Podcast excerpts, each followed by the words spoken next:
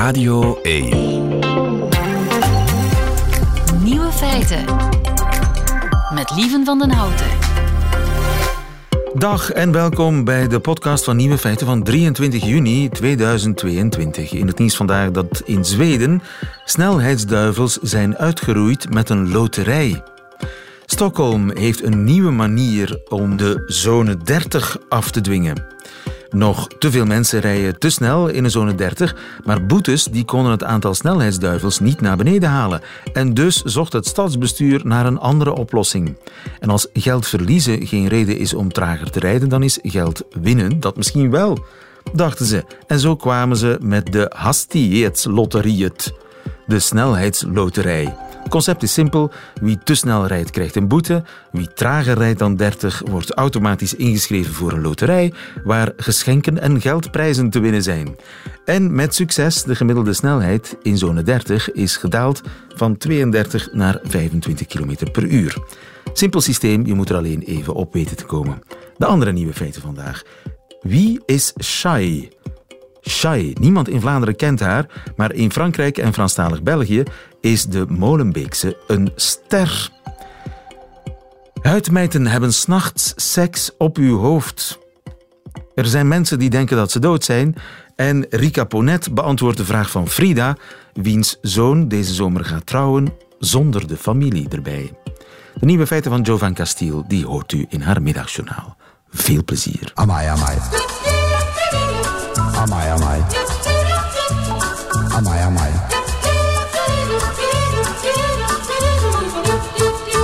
Nieuwe feiten. Neem me niet kwalijk, maar vannacht vond er op uw gezicht een seksfeest plaats. En wees gerust, ook op het mijne. Chris Kallewaard weet daar alles over. Goedemiddag, Chris. Goedemiddag, lieven. Je bent onderzoeker aan de Universiteit van Gent. Wa- Was er ook een seksfeest op jouw gezicht vannacht? Ja, hoogstwaarschijnlijk, hoogstwaarschijnlijk. Ehm, het is wel zo dat niet iedereen eh, die beestjes op zijn huid heeft. Eh, kinderen hebben het minder op hun huid en ouderen hebben er meer last van. Ah, meer last, geen last van, maar hebben het meer op hun huid. Hoe ouder je bent, hoe meer kans je hebt om die mijten op je huid te hebben. Ja, maar het gaat om mijten waarvan nu voor het eerst een volledige DNA-analyse gemaakt is. Klopt, klopt, klopt. En daaruit blijken allerlei dingen eh, die we niet vooraf wisten. Ehm, wisten we dat er eigenlijk elke nacht ongeveer op mijn neusdroogte van mijn wenkbrauwen een soort van uh, ja, plaatsvindt? Wel, van die orgie, dat is natuurlijk uh, een, een sexy woord. Hè? uh, maar we- het is al lang geweten dat demodex, dat mijten, dat die, uh, dat die mijten aanwezig zijn op onze huid. De Demodex, dat is de wetenschappelijke naam. Ja, klopt. En het is al lang geweten dat demodex-mijten aanwezig zijn op onze huid. Dat die een normaal onderdeel vormen van ons huidmicrobioom. Die zijn aanwezig samen met de bacteriën en de gisten en de schimmels. Dus we hebben daar geen last van. En wij hebben er in, in principe hebben we er geen last van. Nu, ze worden wel gelinkt met bepaalde huidaandoeningen, zoals eh, soms acne, soms eh, rosacea, ehm, droge huid, vette huid zelfs. Maar natuurlijk, dit komt nooit alleen. Ehm, er zijn ook andere bacteriën en gisten en schimmels die een, een grote rol spelen. Dus het is niet zomaar louter en alleen te wijten aan demodex. Het is ook to- eh, vooral te maken met ook ons een verminderd immuunsysteem bijvoorbeeld. Als we een verzwakt immuunsysteem hebben, dan kunnen we ook daar last van hebben. Ja, en we voelen die beestjes absoluut niet. Die zijn microscopisch klein, we kunnen ze met het blote oog niet zien. Ehm, ehm, ze zien er wel zeer mooi uit. Het, eh, ik zou ze niet... eh, ja, je kunt ze googlen natuurlijk. Maar, Daar ben ik heel blij eh, omdat ze mooi zijn. ze, zijn, ze zien er bepaald wel monstertjes uit. Ehm, ze hebben zo van die klauwen in hun mond en klauwen op hun, eh, op hun voetjes. Mooie monstertjes. Ja, prachtige monstertjes eigenlijk, absoluut. Eh, en zo kunnen ze eigenlijk in onze, eh, in onze zweetklieren gaan klauteren. Ze daar gaan, gaan te, te, te goed doen aan al het zweet en al het, vooral al, al het vet en het sebum dat wordt geproduceerd op onze huid. En, en hoeveel poten hebben ze? Zes of acht. En eh, zit die overal op mijn huid? Voornamelijk op, op het bovenste lichaamsdeel, dus op ons gezicht, hoofdhuid en de haren. We kunnen ze overal hebben eigenlijk, maar ze komen veel minder voor op droge huidoppervlakten, zoals armen of, of benen. Omdat er daar meer, minder uh, zweetklieren en ook minder vet aanwezig is. Ja, ja. En die kruipen dus diep in onze haarfollikeltjes. Ja, die leven voornamelijk daar. Uh, nu, ze komen er ook af en toe uit. Uh, en ze, ze kunnen wandelen, uh, voornamelijk s'nachts. En ze wandelen gemiddeld aan 1 centimeter per uur. Oké, okay. en ik voel die niet kruipen. En dan, het is ook dan dat ze seks hebben met elkaar. Ja, overdag denk ik dat ze dat ook wel doen. Uh, maar Kruipen ze dan in één haarfollikel samen? Ze zitten sowieso al met verschillende, haar, en met verschillende uh, mijten in één haarfollikel. Daar leggen ze eigenlijk ook hun eitjes zelfs. Uh, ze leggen daar hun eitjes en die komen dan uit na vier dagen. En dan komen er nieuwe mijten. Uh, ja. Ah ja, maar ik stelde mij voor dat ze uit hun schuilhokje kwamen gekropen om dan een partner te zoeken en dan zich vastklampend aan mijn gezichtshaar uh, de daad ja, te doen de, van de voortplanting. Dat doen ze absoluut ook. Ja, ah. Dat doen ze ook. Uh, het is voornamelijk ja, s'nachts dat ze eigenlijk wel zeer gevoelig zijn aan aan licht. Um, dus ze hebben eigenlijk geen melatonine op hun, op hun, ja, op hun vacht of zo. Um, ze kunnen heel slecht tegen licht en heel slecht tegen UV. Dat is zeer antibacterieel. En, en op het moment dat ze zonlicht vangen, dan sterven ze af. Dus dat willen ze vermijden. En voornamelijk dat ze dan eigenlijk zich gaan verplaatsen s'nachts of in een donkere omgeving. En met die acht pootjes klampen ze zich vast aan mijn gezichtshaartjes. Ja, en die kunnen ook uh, ja, inderdaad, zo is dat. Ja. En sorry, maar we moeten alles vragen. Waar gaan ze naar de wc? Wel, dat was ook nog niet geweten. Uh, men dacht eigenlijk dat ze niet naar de wc gingen. Uh, zoals bacteriën, die hebben eigenlijk geen... Ja, die, die, die, die omarmen gewoon voedingsstoffen en die blijft, dat blijft dan voornamelijk in hun lichaam aanwezig totdat, totdat ze sterven eigenlijk. Die mijten op zich leven ook maar ja, vier dagen gemiddeld, dus dat, niet, dat is niet zeer lang. Um, en, maar het, blijkt nu wel dat ze toch een, eh, een soort van maag-darmstelsel hebben. Dus ze hebben een mond en ze hebben ook een anus waar, waaruit dat dan eigenlijk uh, hun reststoffen worden uitgescheiden. Dat was nog niet geweten. En zou dat een oorzaak kunnen zijn van bijvoorbeeld acne? De, het moment dat, ze, dat er acne is, is omdat er veel te veel aanwezig zijn. Dus er, is een overdaad aan, aan sebumproductie en ook een overdaad aan bacteriën en ook een overdaad aan die mijten. En dat alles, alles verbonden aan elkaar zorgt ervoor dat, we, dat er eigenlijk een beetje ontsteking ontstaat. Ja. Maar op zich, die mijten zijn goed, want ze houden eigenlijk onze poren vrij en open. Aha, we hebben er nog wat aan. Het is net... Ja, absoluut, absoluut. Bij acne is het zo dat uh, onze poren gesloten blijven, waardoor dat er eigenlijk ja, dat er geen opening meer is en daardoor uh, ontstaat er een bultje eigenlijk. Juist. Dus we hebben er deugd van en uh, we hebben ze bijna allemaal. Ja. Er zijn weinig mensen die er geen hebben. En als je er geen hebt, is het eigenlijk jammer. Want dan bestaat de kans dat je poriën dichtklappen op de een of andere manier. Ja, ja, ja inderdaad. Er zijn natuurlijk veel zaken die meespelen. Natuurlijk. Uh, ons microbiome is van belang. Ons, ja, ook het immuunsysteem is van belang. Uh, daar spelen heel veel zaken mee. En, en ja, die mijten kunnen daar wel een rol in spelen. Maar het is maar een, in een minderheid van gevallen. Meestal krijg je acne door, door ja, een verminderd immuunsysteem en dan ook door uh, een bacterie genaamd Cutibacterium. De haarfollikelmeid, zijn DNA is uh, volledig in kaart gebracht. Uh, Chris Kallewaard, dankjewel. Goedemiddag. Dank u wel. Vraag het aan Rika.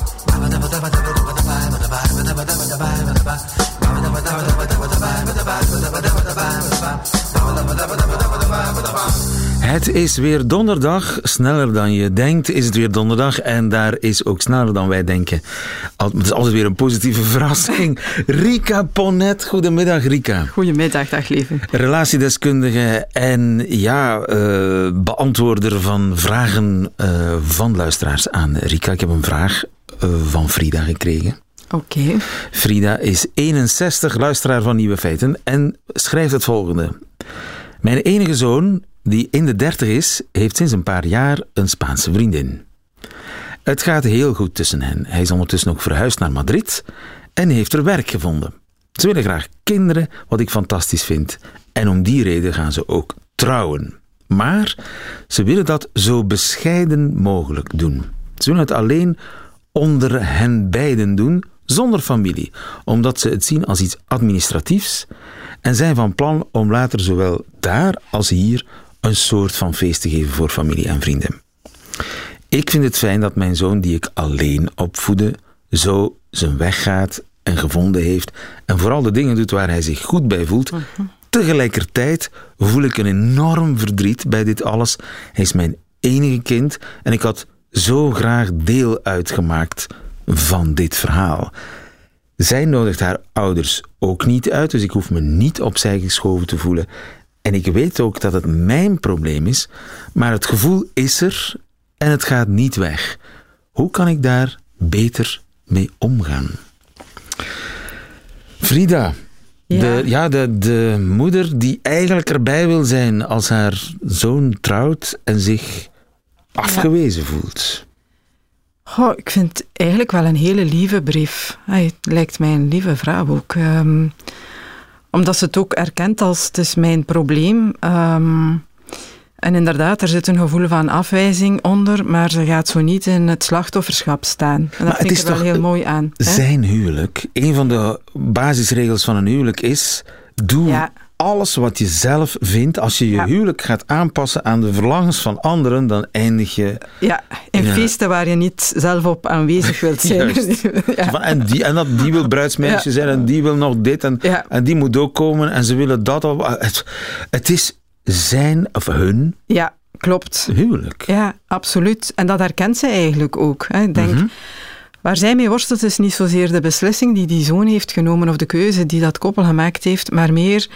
ehm, ja, eh, ze leidt eh, zelf onder een vorm van innerlijke strijd. En ehm, en enerzijds het gevoel, ik heb daar verdriet bij, en, en, maar ik mag dat eigenlijk niet hebben. En dat is denk ik haar grootste lijden. Hè, dat ze eh, ehm, haar eigen verdriet, haar eigen verlangen, dat ze dat afwijst als zijnde iets wat niet hoort. Ah, want mijn zoon doet het goed en ik zou blij moeten zijn en, ehm, en alles is perfect. Eh, helemaal zoals ik het mij gedroomd en gewenst heb. Andere mensen zouden zeggen, waar maak jij een probleem van? Ah, dat soort basishouding. En toch voelt ze bij zichzelf een diep verdriet. En Ja, ik begrijp dat verdriet ook. Ja, En eh, kennelijk komt het in hem niet op, ja, en in haar ook niet, dat die ouders daar misschien. ja, toch wel anders over denken.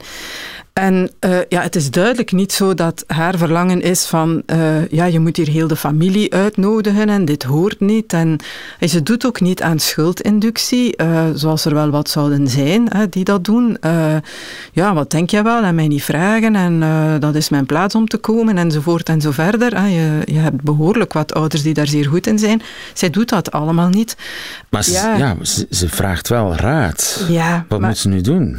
Ehm, mij lijkt het toch wel goed om, eh, om dat wel uit te spreken. Niet in de zin van ik wil naar dat feest komen of ik wil dat er een feest is of ik wil daar naartoe komen. Maar eh, zoals je zegt, ja, misschien beseffen zij het ook niet. Hè? De zoon, eh, de toekomstige schoondochter, hoe zij zich daarbij voelt.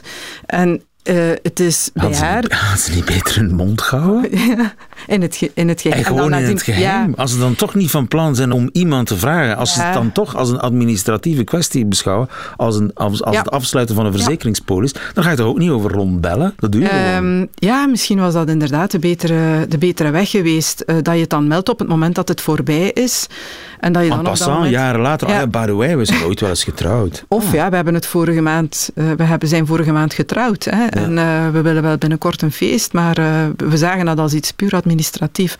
Maar dat is het dus niet. Dus ik denk ja, dat dat goed is dat ze misschien toch met haar zoon, want het is dan toch degene waar zij mee verbonden is in eerste instantie, dat misschien toch aankaart of bespreekt. En niet zozeer vanuit ik moet daar nu op aanwezig zijn of ik wil daar naartoe komen, maar meer vanuit het verlangen dat het is en wat ik een heel mooi verlangen vind. Hè. Ehm, wij zijn familie, wij zijn, ja, zijn moeder heeft hem helemaal alleen opgevoed. Hè. Dat, dat is een verlangen naar, zoals ze dat in het Engels heel mooi zeggen, to belong. Hè, om daarbij te horen en om het gevoel te hebben dat je daarbij hoort. En dat je ook belangrijk bent. En dat vind ik nooit een probleem als mensen dat uitspreken. En waar onderweg zijn wij dat gaan problematiseren, dat je een bepaald verlangen naar nabijheid, dat je daar uitdrukking zou aan geven.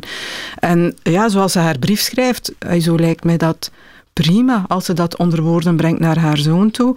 En misschien kunnen ze dan ergens ook een tussenverhaal vinden. Hè. Ze hoeft daar niet bij te zijn, maar um, kan er nadien in heel intieme kring iets gedaan worden, waardoor zij toch het gevoel heeft ja, ik ben toch iets anders dan wat verre vrienden van aan de universiteit of zo, die ook op dat feest zijn en waarmee ik mij nu gelijk geschakeld voel. Hè. Dus uh, ik uh, kan toch op een intiemere voet, op een intiemere basis, um, ja, de twee ja. mensen die ik heel graag zie, uh, daar op de een of andere manier vorm aan geven. Maar je zegt eigenlijk vooral aan Frida, veeg het niet onder de mat, doe er nee, iets mee. doe er iets mee, geef daar uiting aan.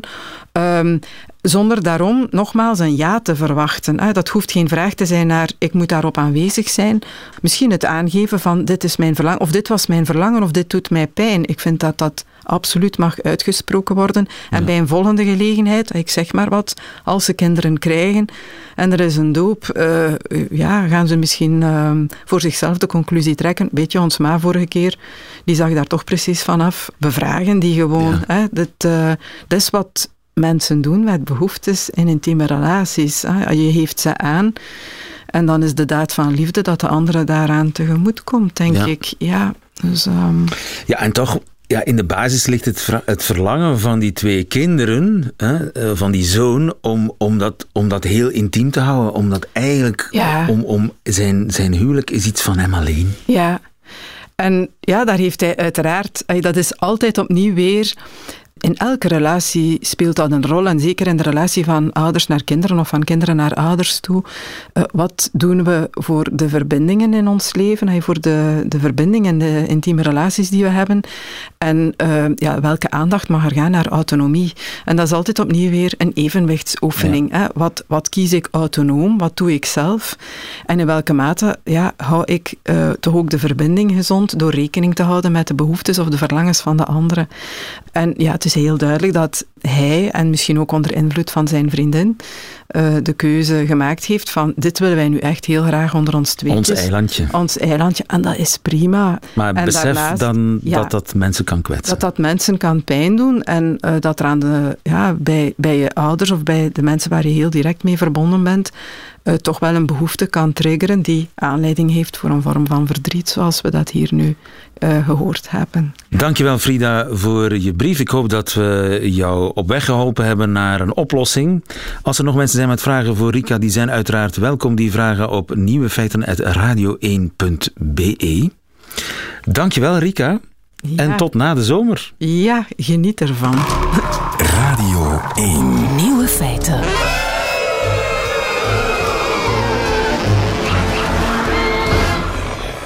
Heeft u ooit al gehoord van Shai? Haar plaat is al 300 miljoen keer gestreamd. Ze heeft een miljoen volgers op Instagram. En ze komt uit Molenbeek.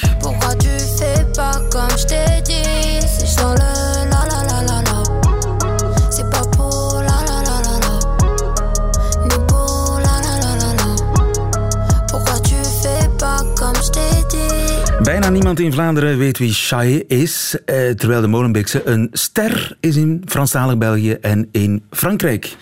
Rick de Bruiker, goedemiddag. Goedemiddag, lieve. Ook een ster in Franstalig België. en in, want je bent een Stubru-collega, maar je presenteert ook op een Franstalige radio, bij de RTBF zelfs. Ja, ja Jam. Dat is een En uh, nieuwe zender. En français, ja. Ja, je me débrouille, zeggen ze dan. Ik, ik doe mijn best. Ja, ik, eh, ik sla er wat woorden uit op de juiste muziek. Ik ben zeer onder de indruk daarvan. Op Netflix, volgens mij is het een unicum. Nog niet zoveel presentatoren zijn jou voor. Goeie vraag, moeten we opzoeken. Eh, Dat is een nieuw feit voor mij eigenlijk. Op Netflix loopt een nieuwe serie en die heet Nouvelle École. Heel populair, talentenjacht voor Franstalige rappers. En na Peaky Blinders en Strange Things is het de populairste Netflix-serie in België op dit moment. Ja. En één van de juryleden is dus die Belgische Molenbeekse rapster Shai. Ce que tu nous as montré aujourd'hui, on l'a jamais vu en France. C'est une grosse compète, ça arrive une fois dans une vie. J'ai plus de mémoire. Tu rappes, tu sais kicker, arrête C'est rap ou crève. Ja, rappen of sterven, Ja. zegt ze hier. Wie is die dame? Shai, het is, het is een naam die al heel wat jaren voor de mensen die wel in de hip-hop thuis zijn, in die Belgische Brusselse hip-hop, is een naam die we al langer zien eh, bovendrijven.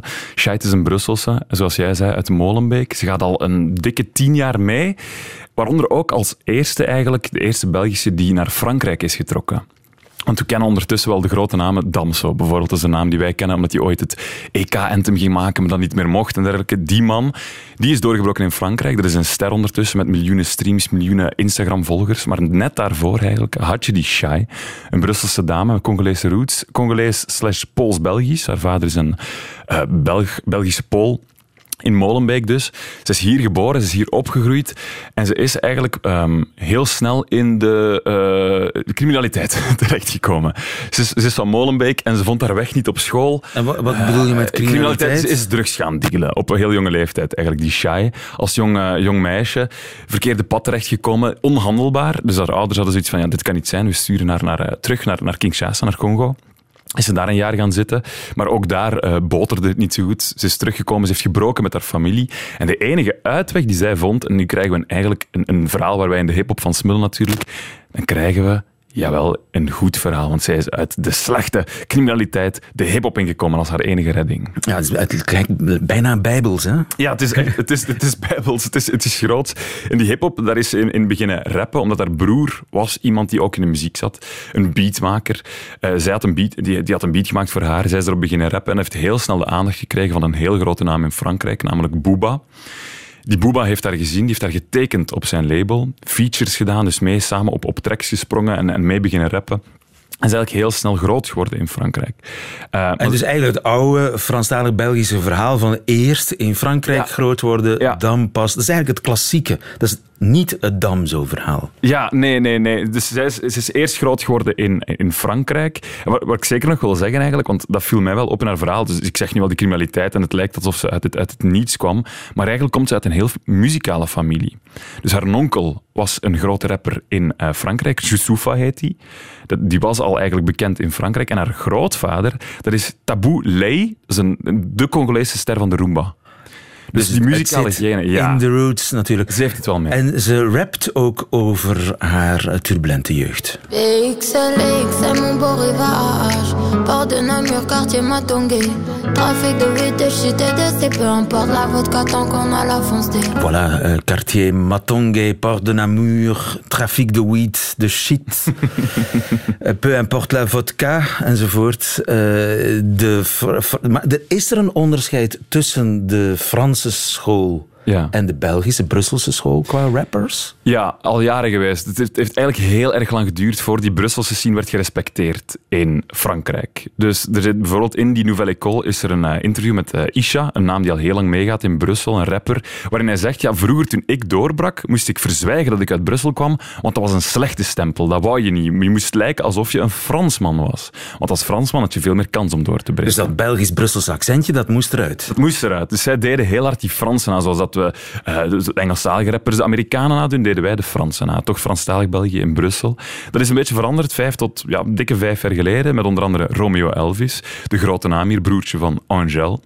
En die hadden zoiets van, ja, we gaan het laten, die, die Fransen nadoen, dat heeft geen zin, we zijn daar toch niet goed in. We gaan vooral heel erg Belgisch zijn, met heel veel humor, met onze woorden, onze accenten, onze soort muziek. Die kermisfactor die ja, ook bij uh, Stromae en zo hoort. Effectief, dus de, het speelse, het speelse ja, ze noemen het dan het surrealistische, of dadaïstische dat er een beetje in zit met momenten. En dat is Romeo Elvis heel hard gaan doen. Die heeft die sound echt verkocht in Frankrijk en daardoor was het plots wel cool om Brusselaar te zijn en had dat een soort van exotische stempel die je kreeg. En was het cool om bijvoorbeeld een feature, een samenwerking te doen met een Brusselse rapper.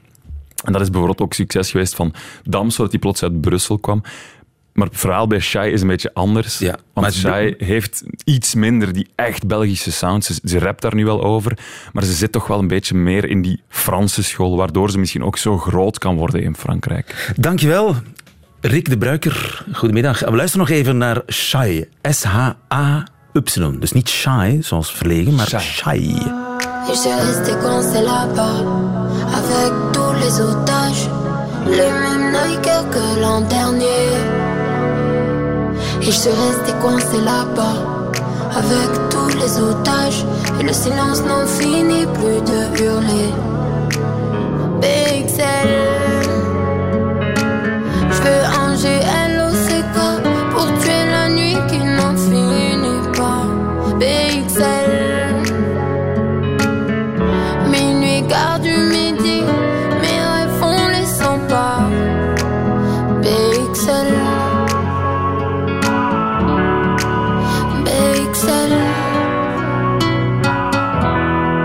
grote ster in eh, Frankrijk en eh, niet bekend in Vlaanderen, maar daar zal snel verandering in komen. Shai en BXL, of de Bruxelles. Nieuwe feiten. Radio 1. Er zijn mensen die denken dat ze dood zijn. En Pieter Adriaans die schrijft daarover in eh, EOS vandaag, het wetenschappelijke tijdschrift. Goedemiddag, Pieter. Goedemiddag, lieve. Je bent wetenschapsfilosoof aan de Universiteit van Leuven. En ja, ik ben van niet veel dingen echt zeker, maar dat ik leef, dat weet ik, denk ik. En die zekerheid die heeft niet iedereen kennelijk. Nee, dat is zo een beetje het paradoxale van dat uh, Cotard-verhaal. hè. Cotard. Eh, het gaat, ja, zo heet het. Hè. Dus het zijn Cotard-wanen. het Cotard-syndroom eigenlijk, waar De men van ziekte spreekt. van Dus- Cotard. Ja, het syndroom of de ziekte van Cotard. Er worden wel verschillende namen voor eh, gebruikt. En het lijkt wat in te gaan tegen ja, wat we eigenlijk sinds Descartes weten. Hè. Je pense donc je suis. Herinner je nog? Eh, Ja.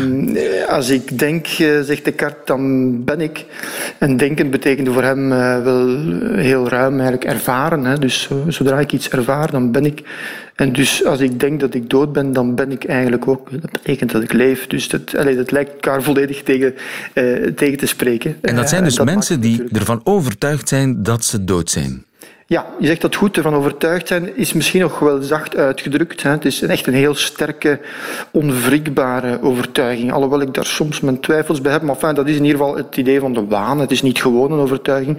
Het is echt een heel sterke overtuiging van een bepaalde soort. Dan nog, het is niet de meest rationele. Op het eerste gezicht lijkt het niet erg rationeel om te zeggen dat je dood bent. Maar voor alle duidelijkheid, het gaat niet om ik ben figuurlijk dood, ik voel me dood.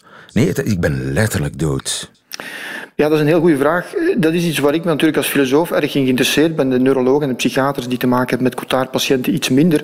Wat, wat bedoelen mensen eigenlijk wanneer ze zeggen dat ze dood zijn? En als je dat eigenlijk van naderbij bekijkt, betekent dat voor verschillende patiënten eh, heel verschillende dingen. Sommige mensen zeggen eigenlijk, ja, ik, ik heb gewoon geen lichaam. eh, en, en in de mate dat ik geen lichaam heb, ben ik dood. Sommige mensen zeggen, ja, ik heb wel een lichaam, maar dat is niet het lichaam dat ik had. Er ontbreken dingen, er ontbreken hersenen, er ontbreken bloed, andere vitale organen. Maar er zijn ook mensen die zeggen, ja, eh, of die bedoelen, nee, ik heb eigenlijk geen ziel, ik heb geen geest meer, ik heb geen gevoelens meer, ik heb geen, geen persoonlijkheid meer. Dus dat dood zijn, dat, dat betekent voor verschillende patiënten eh, iets heel eh, eh, verschillend, of Ja. kan verschillende dingen betekenen. En hoe zeldzaam is dit? Want het klinkt heel zeldzaam. Ja, dat is het ook. En je moet weten, dus ehm, enerzijds is het zo dat Cotard-patiënten een heel kleine minderheid uitmaken van die gehele groep zeg maar, van mensen met eh, psychiatrische, neuropsychiatrische of neurologische eh, problemen. Dus, dus binnen dat veld is het eigenlijk al redelijk zeldzaam. En dan moet je ook nog eens weten, dus anderzijds dan dat, dat die Cotard-waan op zich eh, eigenlijk een redelijk zeldzaam fenomeen is binnen het Cotard-syndroom. Want dat Cotard-syndroom, zoals ik daarnet zei, is eigenlijk een beetje breder dan die waan alleen maar. En Je hebt heel wat symptomen die zich voordoen in dat syndroom van Cotard. Eh, ook hallucinaties bijvoorbeeld. Sommige mensen denken dat ze onsterfelijk zijn. Dat is ook een heel typisch element van een Cotard-syndroom. Ook gevoelens van... cocktail. Het komt nooit alleen voor. Ja, en dus die eigenlijk gek genoeg, dus wa- waar het Cotard-syndroom het meest bekend voor is, namelijk die waan dat men dood is, dat men niet meer leeft, die is eigenlijk redelijk zeldzaam, binnen dat syndroom ook nog eens. Dan hebben we het over 0,00 procent enzovoort. Ik zou het niet kunnen zeggen, lieve, maar heel weinig. Het is nog zelden bestudeerd. Heb jij ooit een geval ontmoet of, of bestudeerd? Nee, ik heb al wel met een aantal mensen gesproken, want ik ben al een tijdje bezig met dat, eh, met dat Cotard-verhaal, zeg maar. Het is nog maar echt in de beginfase, maar het is eigenlijk begonnen... eh, enfin, ik ben er al lang in geïnteresseerd, om allerlei redenen. Maar ehm, ik heb dan een bepaald moment een cineast ontmoet, eh, Alex Stokman, ehm, die een, een filmscenario aan het maken was over een vrouw die een aantal symptomen vertoonde van dat Cotard-syndroom. En die vroeg mij een beetje om informatie en zo. En dan zijn we eigenlijk samen op zoek gegaan naar mensen die eh, die waan zelf beleefd hadden. Maar ik heb een aantal, ja, ik heb een heel aantal psychiaters aangeschreven en ik kreeg vaak antwoorden in de trant van ja, in 1987 heb ik eens een vrouw gehad die dat had. Maar ja, dat, daar had ik natuurlijk niet zoveel aan, want eh, het zijn ook vaak oudere mensen die eraan lijden en dus die zijn meestal ook overleden. Dus het is heel moeilijk om ze te vinden. En dus ik grijp heel graag elke gelegenheid aan, zoals jouw eh, fantastische programma, om wat eh, reclame te maken voor mijn interesse, zeg maar. En, eh, En jij hoopt dat, je mensen, dat er dode mensen ontmoeten. zitten te luisteren nu. uh, ja, ik denk niet dat de mensen die in het midden van zo'n waan of een, uh, een ziekte zitten um, naar de radio zullen luisteren. Maar um, de mensen die het meegemaakt hebben misschien wel. En als zij daar graag over willen vertellen, dan wil ik daar graag meer over weten. Want dus zoals ik zei, ik denk ja, dat, dat dood zijn is echt een heel, heel curieus fenomeen hè, of ervaring. En, en ik denk dat dat, voor, dat een heel heterogene ervaring is. In de zin dat dat dus voor verschillende mensen heel anders is. En uh, daar zou ik graag meer over willen weten. Ja, dus als er mensen ervaringen met dat syndroom van Cotard, waar komt dat trouwens vandaan, Cotard? Ja, dat was een Franse psychiater, uh, eind 19e eeuw, jaar 1870, Jules Cotard. Het is eigenlijk het postuum naar hem genoemd. Hij had een aantal gevallen beschreven. Uh, trouwens vreselijke gevallen, uh, gevalstudies eigenlijk van mensen die, ja, in de, het was een psychiater, dus onder, in, in zijn zorg zaten, in zijn ziekenhuis. Um, maar goed, hij heeft daar een beetje een thema van gemaakt. Hij heeft die mensen wat gegroepeerd en zo. Maar we weten eigenlijk uit de historische literatuur dat er vroeger ook al mensen met die problematiek beschreven zijn, uh, zij het iets minder systematisch. Oké, en zijn dat geen mensen die je makkelijk kunt overtuigen? Want kijk, je eet, je ademt, uh, je beweegt, dus je bent niet dood. Ja.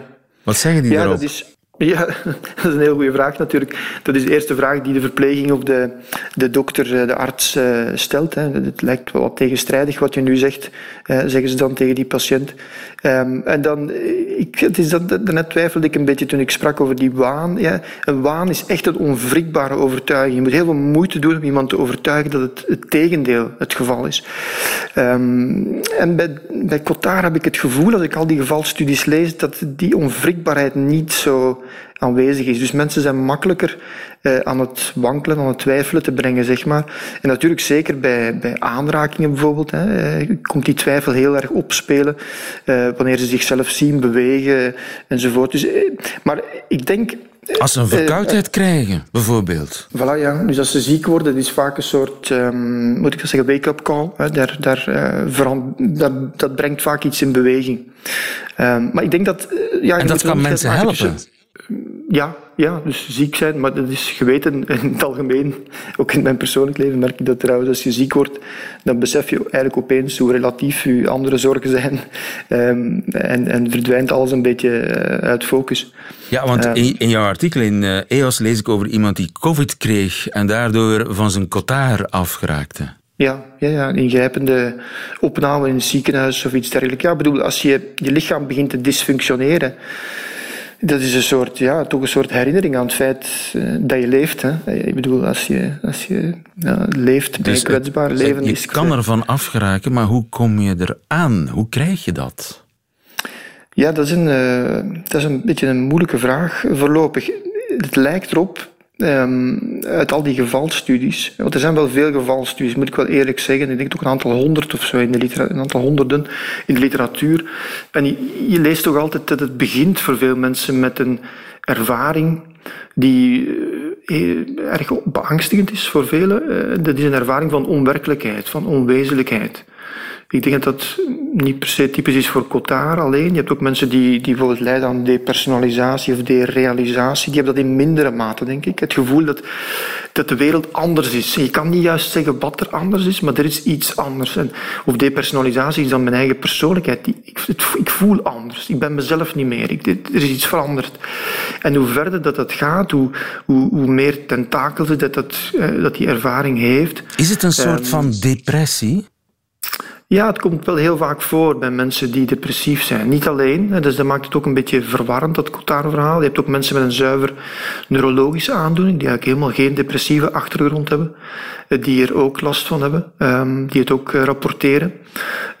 En dus het begint vaak met die ervaring en ik denk dat er dan een soort sprong gemaakt wordt, als een soort verklaring dan voor die ervaring. Hoe komt dat nu dat ik mij zo voel?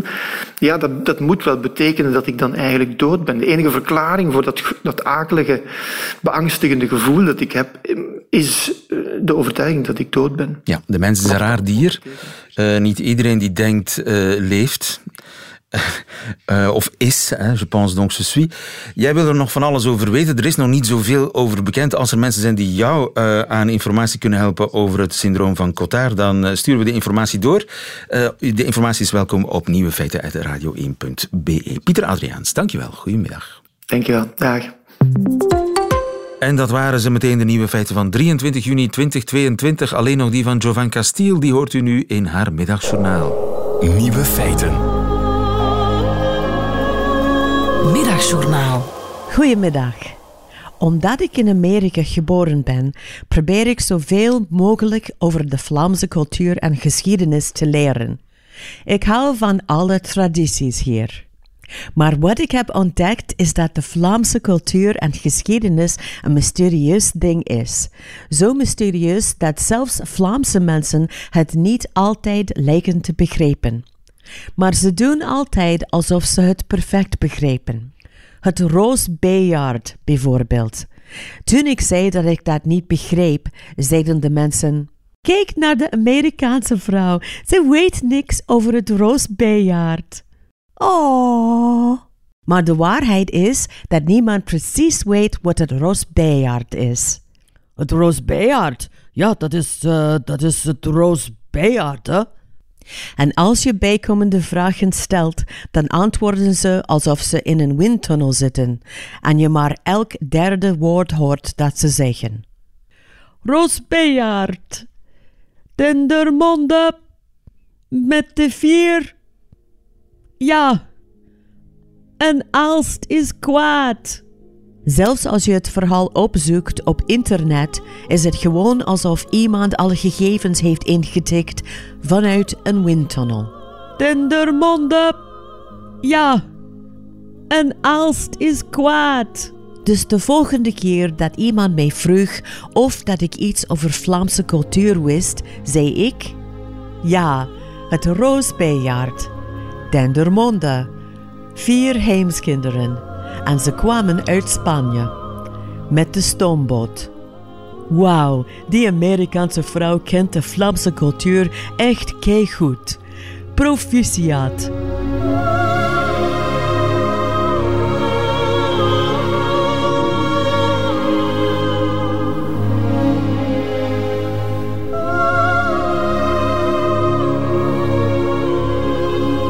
Middagjournaal van Jovan Castiel, de volledig ingeburgerde Jovan Castiel.